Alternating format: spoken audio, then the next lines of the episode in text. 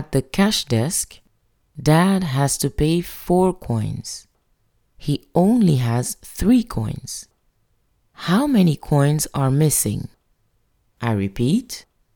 At the cash desk, Dad has to pay four coins. He only has three coins. How many coins are missing?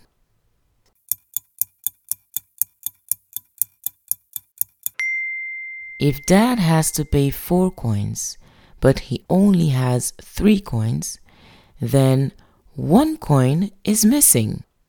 Excellent.